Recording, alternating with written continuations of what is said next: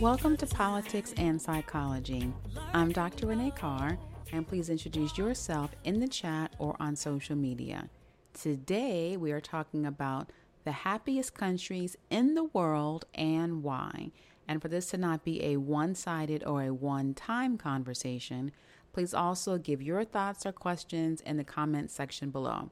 Well, I hope you're having a great day and that you enjoyed your weekend. If you're listening to me live, then it's beginning about to be the beginning of September, and I hope you also have a great September. But more importantly, because I care about your life and not just this day or this month, I want to make sure that we're understanding not only what are the happiest countries, but also how we can learn from this and then increase your own happiness as well. So let's get started. Um, and also, by the way, happiness was actually the basis of my doctoral dissertation. And later, I'll provide um, episodes on specific ways that you can increase your own happiness. And I'm going to give you a few of those tidbits today based off the, this national data. But today, as we discuss the countries are the happiest, let's review what the data shows. And it's based off of the 156 countries that were surveyed during 2021. So, what is happiness? Happiness is an emotion studied by psychologists, hashtag Dr. Renee Carr. In scholarly research, there is not one global definition of happiness. And that's because happiness means different things to different people. And if you're in an Eastern country, happiness is measured on variables or things that are different from what you may see in a Western country. So, because of that, we have a combination of main variables or main things that are related to happiness when we say happiness used in international research. And that is one, subjective well being, two, emotional well being, three, positive affect. And I'll go over affect in a minute. And then four, your overall quality of life or your life satisfaction. So, looking at happiness research is usually defining happiness as related to all four of these variables. Um, in everyday language, happiness is often mistakenly identified with feelings of pleasure. For example, when a person is feeling euphoria or a lot of excitement or maybe even a lot of peace, they may describe this as happiness. In actuality, you might have a feeling of happiness, but you may not be happy in the true sense because feeling happy and being happy are not the same. Being happy refers to an enduring or a longer time condition, versus feeling happy is related to momentary pleasures or momentary feelings of happiness. And the feeling of happiness can change from day to day or moment to moment. It could be based off of what you eat, a post that you saw that was funny. It could be off of how you feel about your body that day. So, feeling happy is different from being happy. And again, for that reason, that's why it can be different um, for measured measuring purposes for different countries.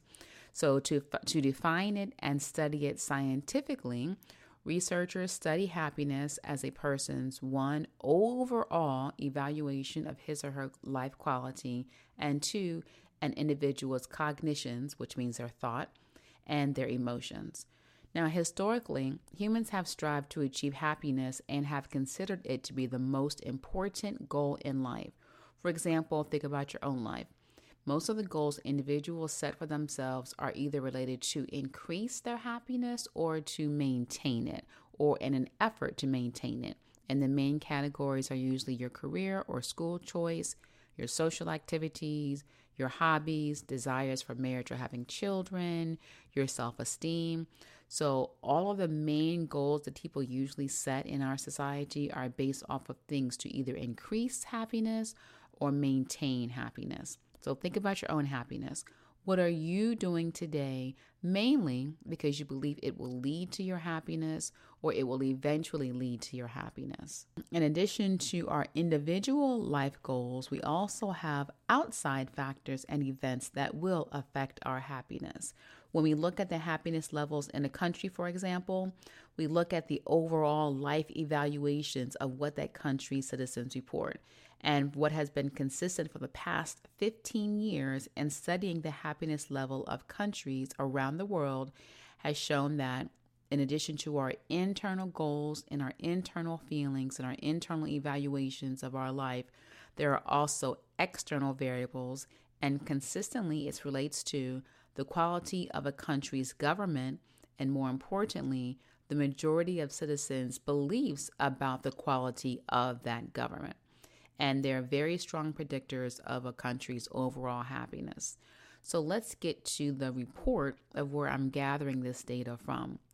The World Happiness Report is a publication of the Sustainable Development Solutions Network, and this is a group of independent researchers and independent experts acting in their own personal capacities.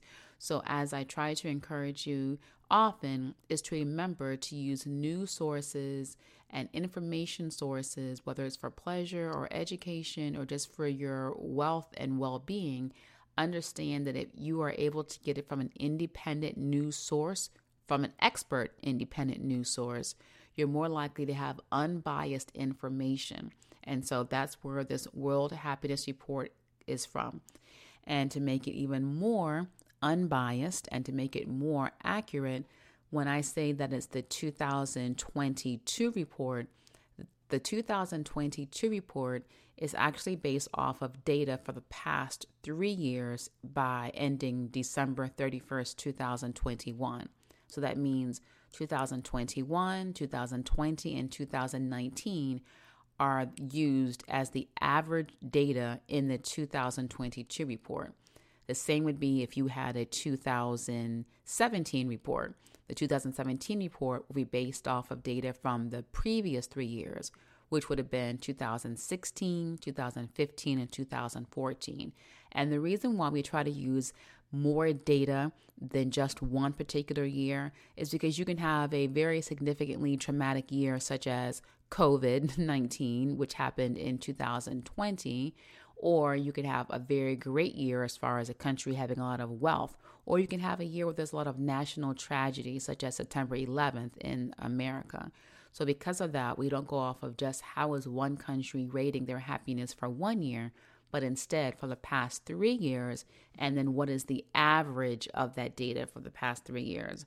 So, this helps to make sure it's not biased, that it's not situational, and that we can use this information to actually help not only predict a country's happiness, but also maybe think of ways to increase a country's happiness. So, of the 156 countries that were examined in the World Happiness Report for 2022, I will share the top 20.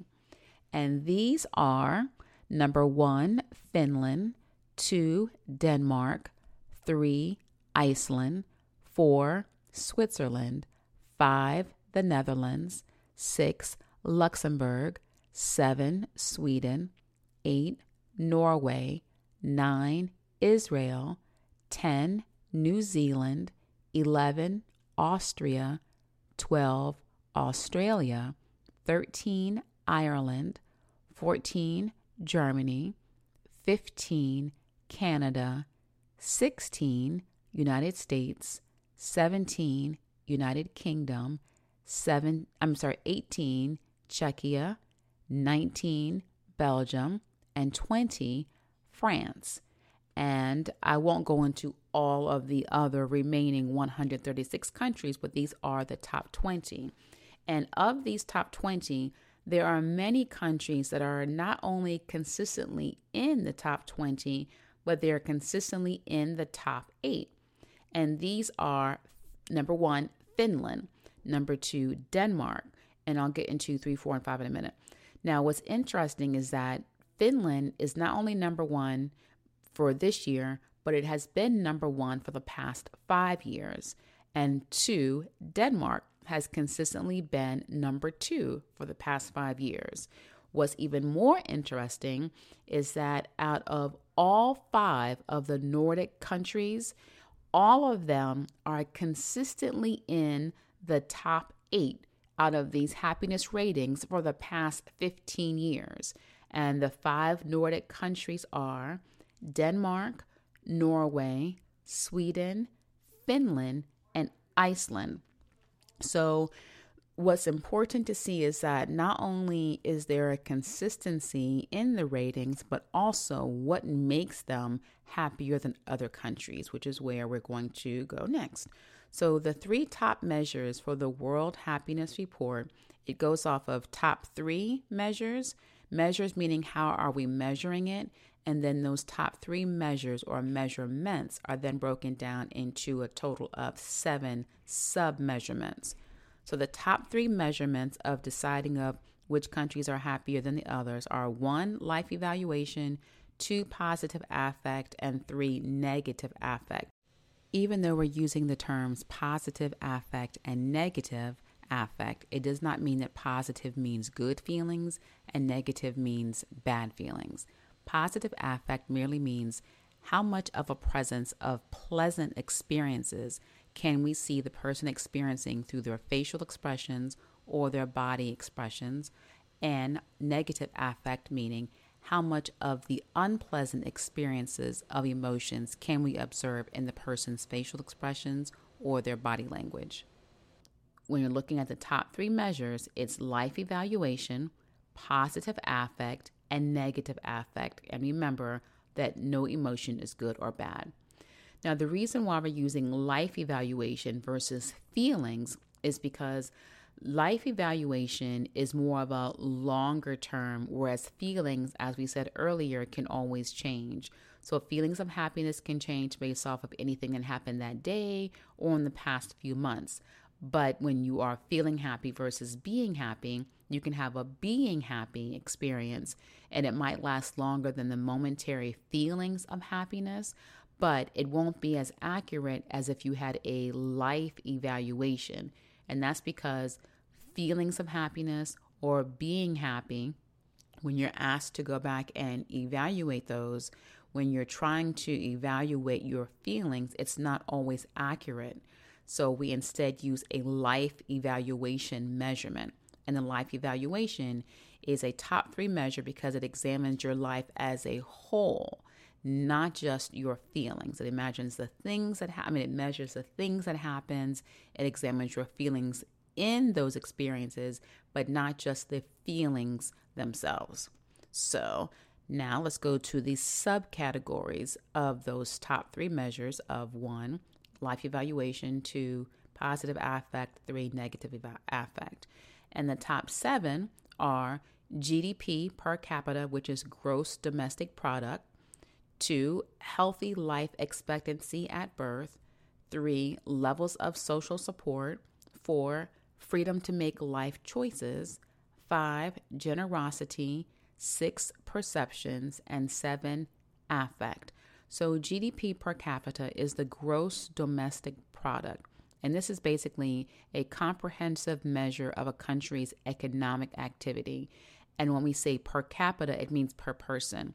So, per capita income measures the amount of money that a country earns that year per person. The other variable is perception of corruption. So, if a country's citizens, if the majority of them believed that their government was corrupt, they were more likely to report lower levels of happiness. If they believed that the majority of businesses in their country were corrupt, they were also more likely to report lower levels of happiness. So, now let's explore why these countries are the 20 happiest countries in the world Since why is because they continue to increase in their GDP per capita. They continue to increase in healthy life expectancy for their citizens. They continue to decrease in their perceptions of corruption in their governments and businesses. They have higher levels of a sense of freedom to make choices, and they have higher levels of overall generosity to each other than citizens and citizens in other countries. And lastly, they consistently experience higher levels of overall social support. Now, let's use this data not just to understand countries and their levels of happiness, but how can we use the same information and the same data to increase the happiness in your own individual life? So, one for the GDP. So, think about your own gross domestic product. So, what are some ways that you can increase your economic freedom? Now, of course, it's always easier said than done. Like, how can I increase my wealth or how can I increase my financial status? You may not have to actually do anything different from going out and getting a new job or creating a new business or selling a product. But what can you do with either the lifestyle that you have or the financial choices that you're making? For example, if you have to have a double macchiato, extra foam, extra sweet cream, then maybe have it every other day rather than every day. Now, if you're someone who's like me and I love tea lattes and boba tea, I'm not going to do this if you told me to. So I would instead maybe make a different lifestyle change for something else. For example, I may not get a new bottle of nail polish, vegan nail polish every week or something. So figure out ways that can help you increase your own economic freedom in ways that work for you to still enjoy life without having a poverty mentality, but to have a more financially responsible lifestyle and mindset of abundance. The second thing you can do is with your life expectancy. How can you improve your physical health, but how can you do it in enjoyable ways? So I work out and I'd rather work out every day and doing at my own pace and maybe not being the one who's in the background doing a thousand lunges a day, maybe doing 50 a day, but doing it every day because that works more for me. I like to walk a lot, so I may walk 30 minutes a day rather than being in the gym running for a six hour marathon in my own mind. So, what can you do to improve physical health in your own ways that you enjoy doing that can also increase your life expectancy? Now, freedom of choices was another measurement in this World Happiness Report. So, are you in relationships? Are you in careers or a job? Or do you have a daily lifestyle where you have no freedom? Or the freedom that you have is very limited and you're afraid to say this to this person, afraid to do that in that particular setting, or in your work, you're constantly being belittled. If so, think about it. What are you doing to encourage you having less freedom? And what can you do to have more freedom, either in those relationships or by getting out of those relationships out of those careers or jobs where you're being constantly felt as if you have no choices and no freedom and you feel more constricted rather than free. The fourth is generosity. Be more generous in your behaviors and not just when we're having a calamity or a world tragedy, tragedy or even a local tragedy, but what can you do to be more generous on a regular basis? And you could do these in three ways. You can either donate any amount, it could be a dollar, it could be clothes that you have already worn, they're gently used. It could be anything. It could be donating your time to read a book to a child who is blind or an adult um, who doesn't have anyone to visit them at the senior home. Help a stranger in any kind of way that is safe for you. And you can also volunteer. And you can volunteer anywhere. You can volunteer at the puppy shelter. You can volunteer to help recycling. You can even volunteer just on your own by picking up stray trash in your community. So, those are the top three ways of being generous that are also linked to pro social behaviors for the countries that are also happier than the other countries. Um, and I mentioned social support. So, what can you do to make more friends or to make more enjoyable friendships and relationships? And make sure that when you do it, you don't focus on just having more friends, but having people who really care about you and people who you really care about and that you enjoy being with. Because you may really love and care for someone, but you can't stand the sound of their voice or they're very irritating and frustrating with you. So have relationships, friendships, organization associations like a soccer team or an adult volleyball team. It could be an adult knitting group, whatever it is. But as people who you really enjoy being with, they really enjoy being with you. You enjoy your time together. And then during times of need, need, you could just talk with them and they can talk with you. So having overall positive and enjoyable social supports. And in fact, when we look at the data for the happiness countries in the world, what we're seeing is that consistently, regardless of the gross domestic product, for regardless of how much wealth there is, it's the Latin countries that always have higher levels of happiness because of their social supports. And it's because of their cultural experience of having multi generational social environments. So not only is their family, there's different generations of family, different generations of social relationships with other people's families that gives a sense of unity and support for different stages of life that you may be going through that you can go to someone else and also get support, friendship, love, laughs, and maybe even financial support, obviously. So, then applying this to yourself, how can you have a variety of people, a variety of experiences, and a variety of a group of people and situations and activities that can add to your life as well as you adding to theirs? And the last piece of data that we can use to apply to your own life to increase your own happiness is the report showed that out of the 156 countries that were surveyed, citizens that had the following three behaviors had higher levels of happiness for their country than citizens that had lower levels of these three behaviors. And these are one, having a sense of life balance, two, focusing on others more than yourself, and then three, choosing behaviors and relationships where you had a peace with your life. So you can add these to your own happiness, and hopefully, we can have your country even happier as well.